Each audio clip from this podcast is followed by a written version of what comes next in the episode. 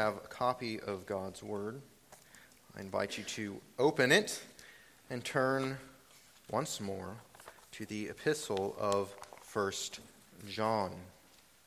As I said earlier, we will be looking at 1 John chapter 2, verses 18 through 27. This is a bit larger of a chunk than we have gone through together previously in our study through the book of 1 John but it, uh, though it's large, it, it is very cohesive, and it's good for us to look at it all together to see what, what John is doing here uh, in this uh, passage about uh, a warning concerning Antichrist and, and a call for the Christian to uh, abide in the truth, to continue in the truth which they have heard. So, normally I read before the text for a bit of context, given the length of our text, I'll only read our text this evening. So, we'll begin in verse 18 of 1 John chapter 2. This is the word of the Lord. Give heed to it. Children, it is the last hour, and as you have heard that Antichrist is coming, so now many Antichrists have come. Therefore, we know that it is the last hour. They went out from us, but they were not of us. For if they had been of us, they would have continued with us. But they went out, that it might become plain that they all are not of us. But you have been anointed by the Holy One, and you have all knowledge. I write to you not because you do not know the truth, but because you know it and because no lie is of the truth. Who is the liar but he who denies that Jesus is the Christ? This is the Antichrist, he who denies the Father and the Son. No one who denies the Son has the Father. Whoever confesses the Son has the Father also. Let what you heard from the beginning abide in you. If what you heard from the beginning abides in you, then you too will abide in the Son and in the Father. And this is the promise that he made to us eternal life. I write these things to you about those who are trying to deceive you, but the anointing that you received from him abides in you, and te- you have no need that anyone should teach you. But as his anointing teaches you about everything, and is true, and is no lie, just as it has taught you, abide in him. Let us go to Lord in prayer. Father, we thank you for the word which you have given to us. We ask now that as we come to it to learn, you would reveal to us what you would have us to know, that you would equip us for every good work as you have promised to do through your word, and that you would uh, help us to be fully prepared to continue in the truth and not be deceived by those who come against your church. We pray this in Christ's name. Amen. There's a fairly important question, uh, especially in the church, that I'm sure many of you have heard before. I wonder when the last time you gave it much thought was. This question is Who is Jesus? This is a pretty basic question for us, isn't it? And when I just asked that, you might have already begun to formulate some answers in your mind. Maybe you came up with a theological answer. You said, Oh, Jesus is the incarnate second person of the Trinity. Some of you may have said, Jesus is my Savior. Maybe you had some other answer in your mind. This is a very important question. In fact, it's, it's a question that the Lord Jesus himself asked back in Matthew chapter 16. Remember that he asked his disciples there, Who do men say that I am? Who do they say that the Son of Man is? And the disciples answered him, Well, some people think that you're Elijah, which is quite a compliment. Elijah was a great prophet. Some people think that you're John the Baptist. Some people think you're Jeremiah, or maybe some other of the prophets. They all recognize Jesus' great teaching, his authority. Jesus said, Well, who do you say that I am. I'm sure you remember Peter's response You are the Christ, the Son of God. This is an important question for us. And Peter's answer is a very important answer. It was because of this answer that Christ responded, Yes, very well done, Peter. Uh, you said truly. It's because of this that Christ said that he would build his church upon the rock of, of Peter's confession that Jesus is the Christ, Son of the living God. Well, why is that important for our text this evening? This evening, John takes us through this warning and call for us because there were many people in the church who were denying that Jesus is the Christ.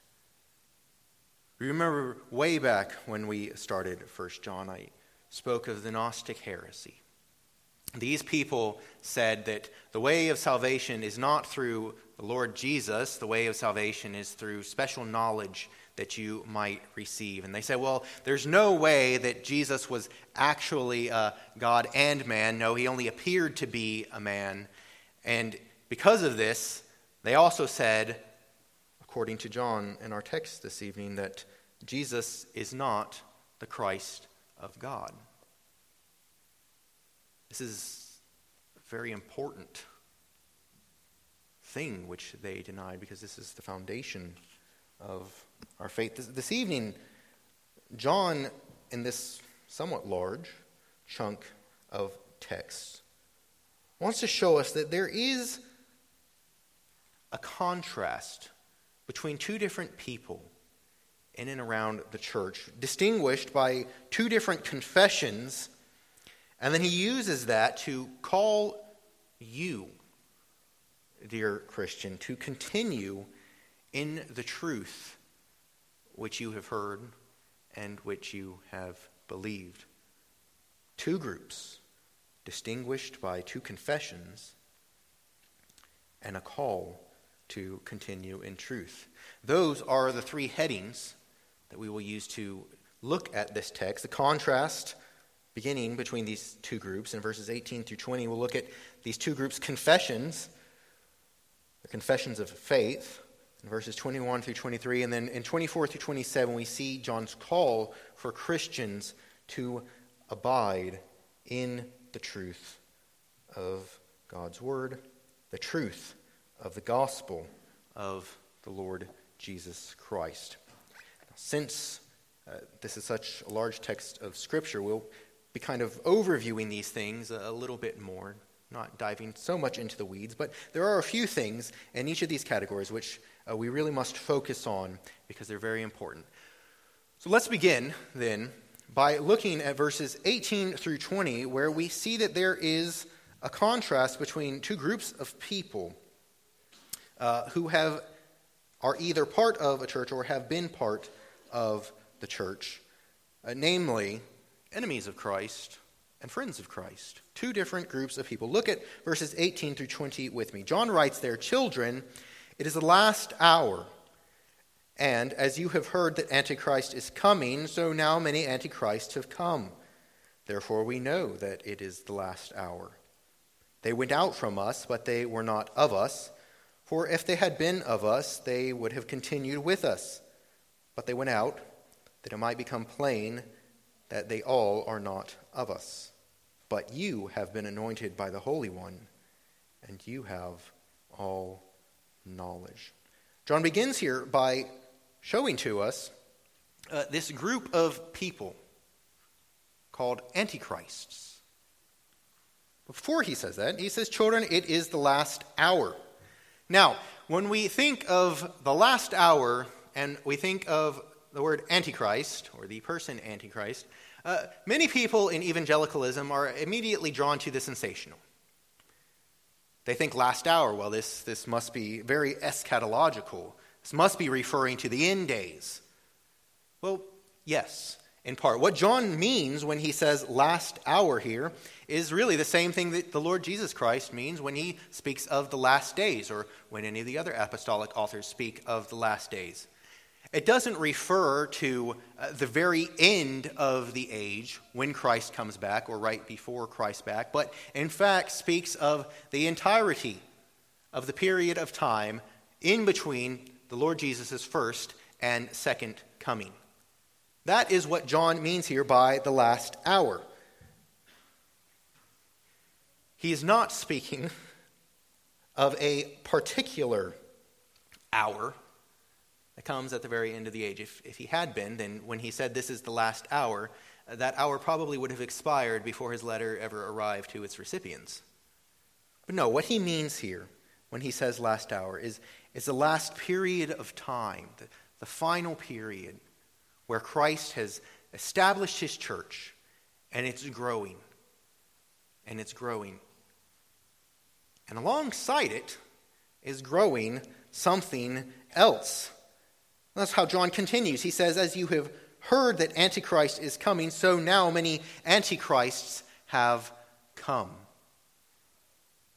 The word uh, Antichrist just quite literally means against or in place of Christ. These are people who oppose the person, the work, uh, the kingdom of the Lord Jesus Christ. And John says that, that many of them have come.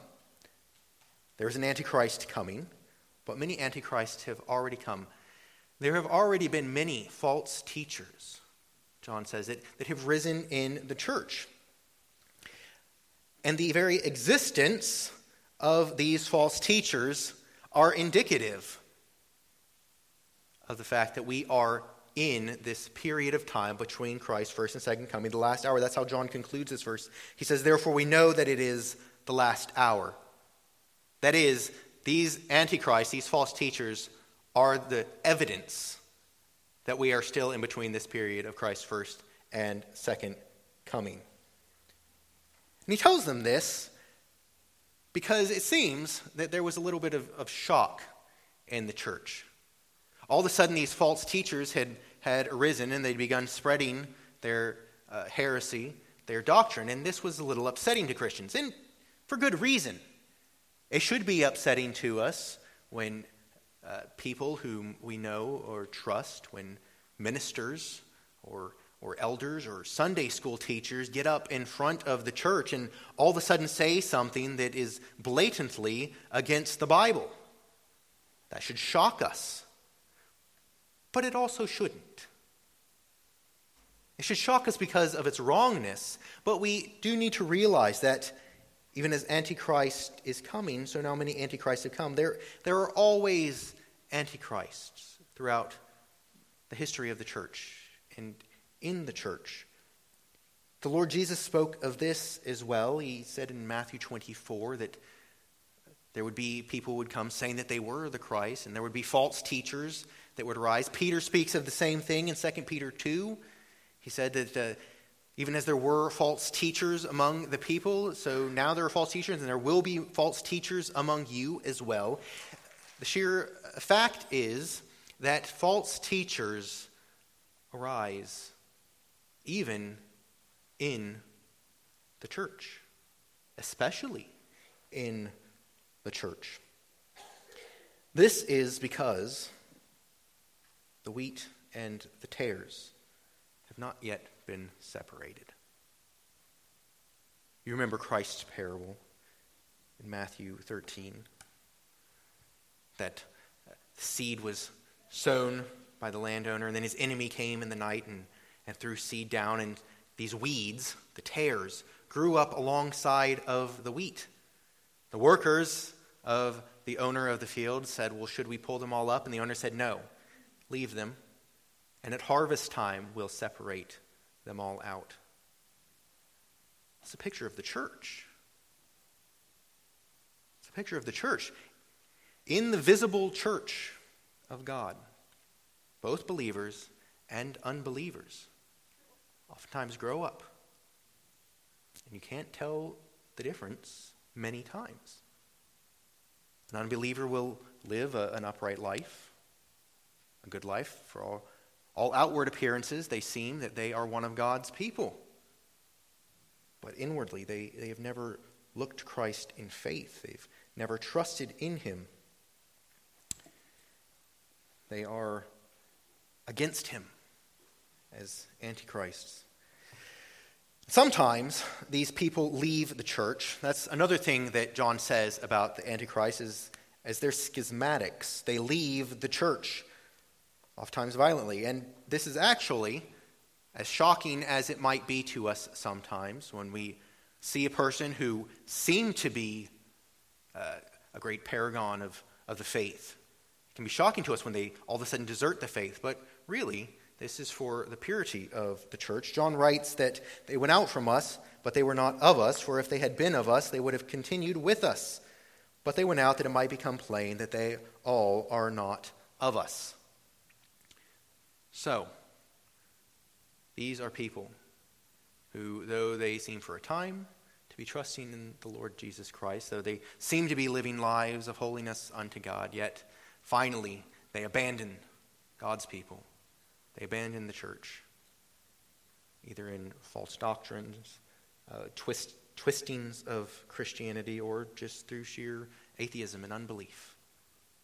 They desert the church because they were never really part of the church and they do not care for the church, the bride of Christ. Well, this is the first group of people, but then look at verse 20. John kind of shifts here by addressing those who are trusting in the Lord Jesus Christ when he writes, But you have been anointed by the Holy One, and you have all knowledge. He says, There are antichrists who have risen up in the church, but, but you, dear Christian, who are trusting in the Lord Jesus Christ, who have placed your faith in the Lord Jesus Christ, you have been anointed. Children, you remember in the Old Testament, there were many different kinds of anointings. Kings were anointed when oil was poured on their head.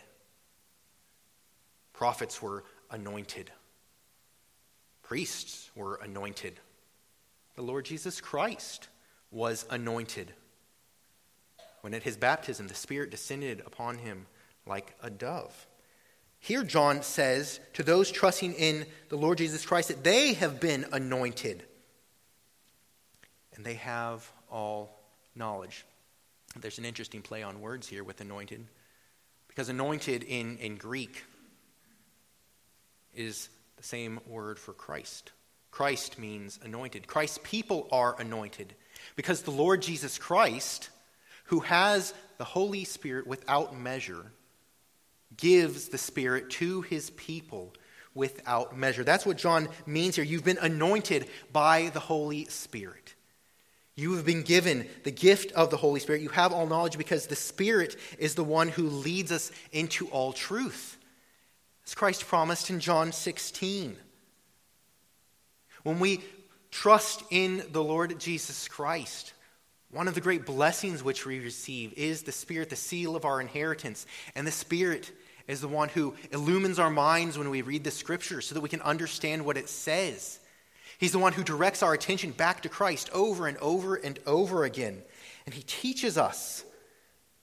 And this, this fact that we have the Spirit should give us strength and, and endurance. It should encourage us to uh, both resist false teachings which come in the church and that come against us. And it should also encourage us to, to go out and seek to restore even those who have left the church through false teaching. That's the contrast between these two groups a group which hates Christ and his church, and a group which loves the Lord Jesus Christ and has been given the gift of the Holy Spirit, and by that walks in the truth.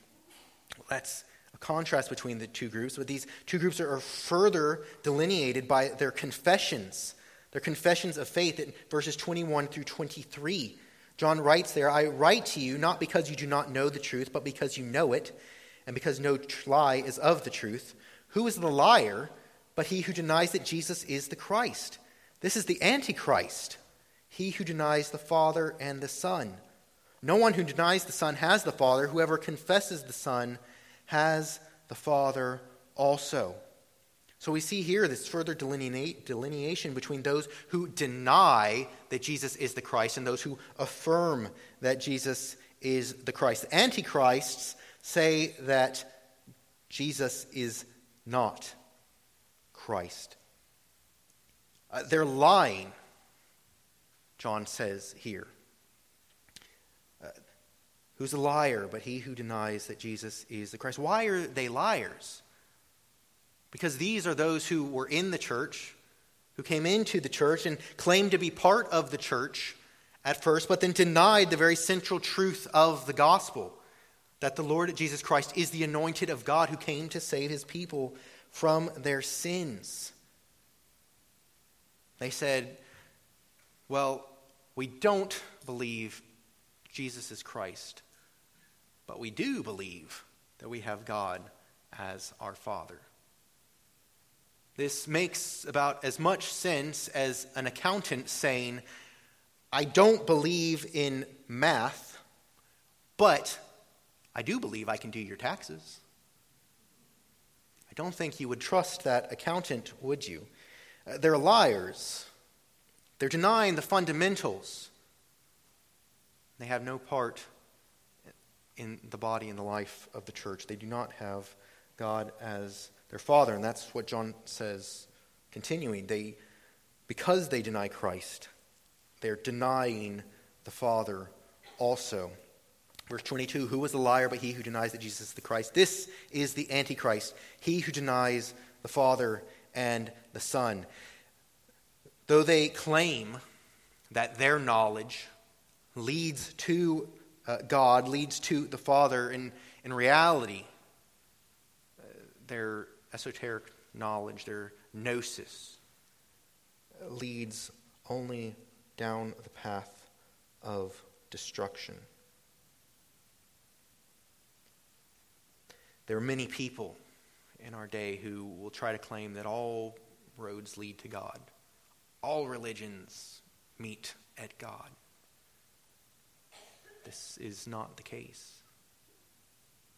It is only through Christ that we may come to the Father. The Lord Jesus Christ is the way, the truth, and the life, and no one comes to the Father but by him. And these antichrists denied that. They said, Make your own way to God. Because you can't make it to God through Christ. Was false teaching. It's terrible and made shipwreck of the faith of some people. but John also, very briefly, in this section, and then more fully in what follows, speaks of the confession of the believers in the Lord Jesus Christ. Verse 23, he says, No one who denies the Son has the Father. Whoever confesses the Son has the Father also. The Antichrist did not confess that Jesus is the Christ, but those who trust in the Lord Jesus Christ make that same proclamation that Peter made he is the Christ, the Son of God. He is the only Savior for men. He is my Savior. And those who make this confession, those who trust in the Lord Jesus Christ, those who look to Him alone for salvation, have the Father also. Because we can only come to the Father through the Son by the Holy Spirit. And when we do come to the Father through the Son by the Holy Spirit, we are one of God's children. And He welcomes us. He puts the robe upon us and the ring upon our finger. He says, Welcome home. Those who confess Christ as Savior have God as their Father because the Lord has redeemed them from their sin and, and given to them Christ's righteousness and brought them into his family. Those who truly confess Christ, that is. And that's what leads John then to this final section where he calls Christians to continue in the truth which they had learned, uh, the gospel, that is. In verses 24 through 27, we read, Let what you heard from the beginning abide in you. If what you heard from the beginning abides in you, then you too will abide in the Son and in the Father. And this is the promise that he made to us eternal life. I write these things to you about those who are trying to deceive you, but the anointing that you received from him abides in you, and you have no need that anyone should teach you. But as his anointing teaches you about everything and is true and is no lie, just as it has taught you, abide in him. We see here a lot of language of abiding. Let what you heard from the beginning abide in you. If it abides in you, you will abide in the Son and in the Father. We've spoken of, of abiding many times. John uh, loves to use this word. He loves to remind us that we need to uh, abide in Christ. We need to uh, abide in the light, living there, dwelling there. That's where we should have our uh, sense of, of being and belonging. It's where our focus should be upon Christ. Well, he says here that what we heard from the beginning ought to abide in us. That is the gospel of the Lord Jesus Christ, the beginning of your Christian faith. What was it that you heard which all of a sudden changed your life? You heard externally, either through reading the scripture and you heard it in your mind, I suppose, or through hearing a, a preacher preach the gospel or, or hearing an evangelist give a gospel presentation, you heard the glorious truth that the Lord Jesus Christ, the Son of God, took on human flesh and lived perfectly on your behalf and died on the cross for your sins, making peace with God for you. He didn't just die, but he was buried and three days later rose from the dead for your justification. And it's the promise that you too would be raised from the dead someday. You heard that at some point in your life. Maybe a little more fully, maybe a little less fully. But you heard something along those lines. You heard the gospel. And as you heard that, the Spirit worked in your heart, He worked faith in you. He moved in your heart and your mind so you understood it and you believed it, and all of a sudden you realized this Jesus is my Savior. John says, let that abide in you. Remember that message which you heard. Remember the truth of the gospel. Reflect upon that. Think about that. See, though we, we learn more of God, though we learn more of Christ, so though we grow in our knowledge, we never move past that glorious fact that the Lord Jesus Christ died to save sinners the central feature. John says, let it live in you. And if you're remembering that, if you're thinking about that, that's, that's an evidence of your regeneration. You're, you're constantly remembering Christ, stirring you up to his praise. If you're doing that, then you too will abide in the Son and the Father. That is what will direct your gaze back to Christ, back to praising the Father. When you sin, when you have a bad day, when something happens and all of a sudden you turn inward and you start thinking, well, why am I the way that I am? Everything's all wrong. Poor, pitiful me. Remember the gospel. Look back to Christ. Turn back to Him. Run back to Him. Abide in Him. Live with Him. Through that, you abide in the Father and in the Son. And through that, you are reminded of the promise that He makes eternal life. Christ, who is eternal life, as John previously mentioned in the first chapter, but also living eternally with Christ beginning now and continuing to eternity future. Dwelling, abiding with Christ eternally. That's the first call is to abide, to let the gospel abide. Uh, the second call is to continue in truth. Verses 26 through 27, he, John writes that he writes these things to you about those who are trying to deceive you, but the anointing that you received from him abides in you, and you have no need that anyone should teach you. But as his anointing teaches you about everything and is true and is no lie, just as it has taught you, abide in him. John reminds us here, these false teachers, that they are deceivers, that they try to twist the truth.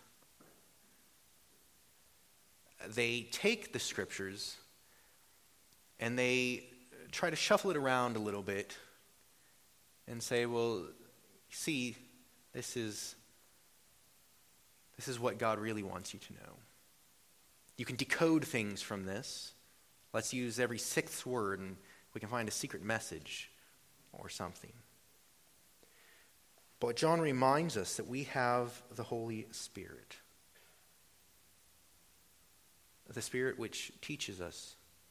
He reminds us that because of this, we should be like the Bereans and search the Scriptures.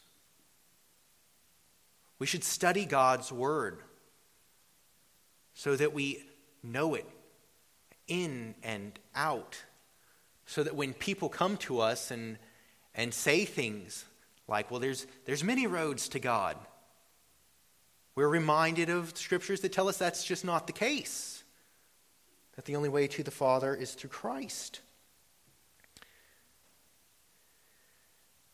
We have the Spirit. He has taught us of Christ in our effectual calling directing our attention to Christ. And it is through the Spirit that we are sealed and we persevere in the truth which God has revealed in us. As His anointing, the Spirit teaches us and is true and is no lie, just as it has taught us, abide in Christ. The Spirit constantly points the believer back to Christ, back to Christ, back to Christ. Look to Jesus. Look to Jesus. Remember your Savior. He is who you must trust and look to. He is the anointed of God, the Christ. He's come to save his people from their sin. What do we do with this? What is John's desire for Christians by teaching them of these things? Well, first and foremost, there is this call abide in the truth. Remind yourself of the gospel daily. When your faith is weak, remind yourself of the Lord Jesus Christ and his work on your behalf.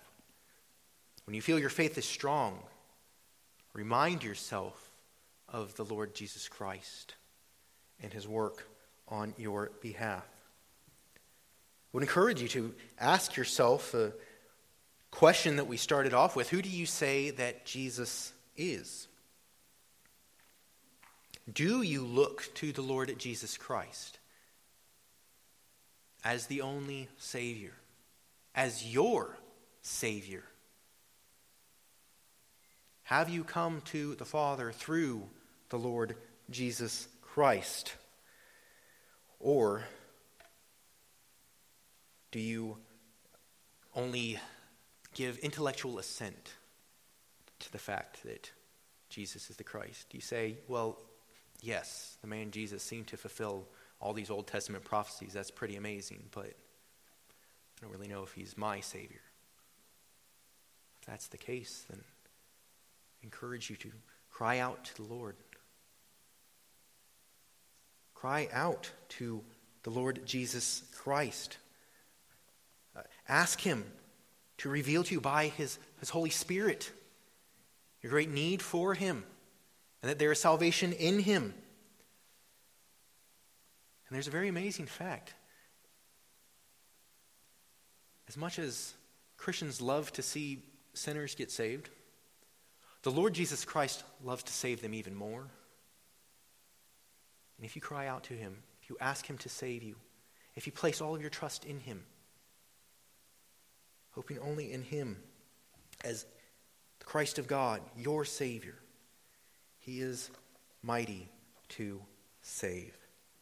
Another question we ought to be asking ourselves is Are we abiding in the truth of the gospel? Do you remind yourself of the gospel daily, or, or have you forgotten that? Maybe you haven't forgotten the gospel per se, but it's been a long time since you've thought of the fact that Christ died on the cross for your sins. Remind yourself of that. Use that uh, daily remembrance to encourage you to repent of your sins. And use that to reorient your gaze to Christ so that you might continue to follow after him day by day. These are all good questions. I think maybe a little more um, practically speaking, some, some other good day to day practices which might flow from this text. We should prepare ourselves in good doctrine so that we recognize false doctrine when it, when it comes up and so we can abide in the truth and so we can help others to do the same. We should be studying the scriptures uh, daily so that we are equipped, that we know what it says, and we can stand against it. Memorize Scripture, learn the, the shorter catechism, great little summaries of biblical doctrine, so that you can say, oh, I remember a small answer to this. That, that helps. Read good books. And parents, I, I want to encourage you especially to work on things like this with your children. Prepare them, train them up in uh, their knowledge of the scriptures and of good doctrine so that they are also able to stand against false teaching so that they, they can recognize it so they won't be uh, led astray by it even for a small period of time teach your children well Raise them in the nurture and admonition of the Lord. And glorify God by doing that. We've seen here in this text John's contrast between Uh, enemies of Christ and followers of Christ, and how these two groups have two different confessions. One who denies the saviorship of Jesus, one who confesses it and trusts in him. We've seen his call for Christians to Remember the gospel, abide in the gospel, and abide in the Father and the Son. John has done this so that the people of God uh, will be protected, as though they were uh, in a castle or fortress. He's done this to prepare them for the inevitability of encountering false teaching. He's done them to remind them done this to remind them of their Savior, the Lord Jesus Christ, in whom they trust, and whom I pray you trust, whom we all ought to look to as our only hope in life and in death. Let us do so as we are able. Let's pray. Our Lord and our God, we thank you for this passage from your word. We thank you for the warning, uh, for the reminder that there are many false teachers who come up against your church. We thank you for giving us your word so that we might be more adequately prepared for this. And we thank you, most of all, that you have opened our hearts and minds to this great truth that the Lord Jesus Christ is the Savior of sinners, that he did die on the cross to bear all of uh, the wrath of God that was due to uh, his people. We thank you, Lord Jesus, for bearing the wrath so that we might be saved. We thank you, Father, for clothing us in the righteousness of Christ, for imputing that to us, so that before you we are as blameless as your Son. Help us to walk after him, following after him, obeying him, abiding in him, to your glory and honor. We ask in Christ's name. Amen. Well, let's take a few moments now to meditate on this text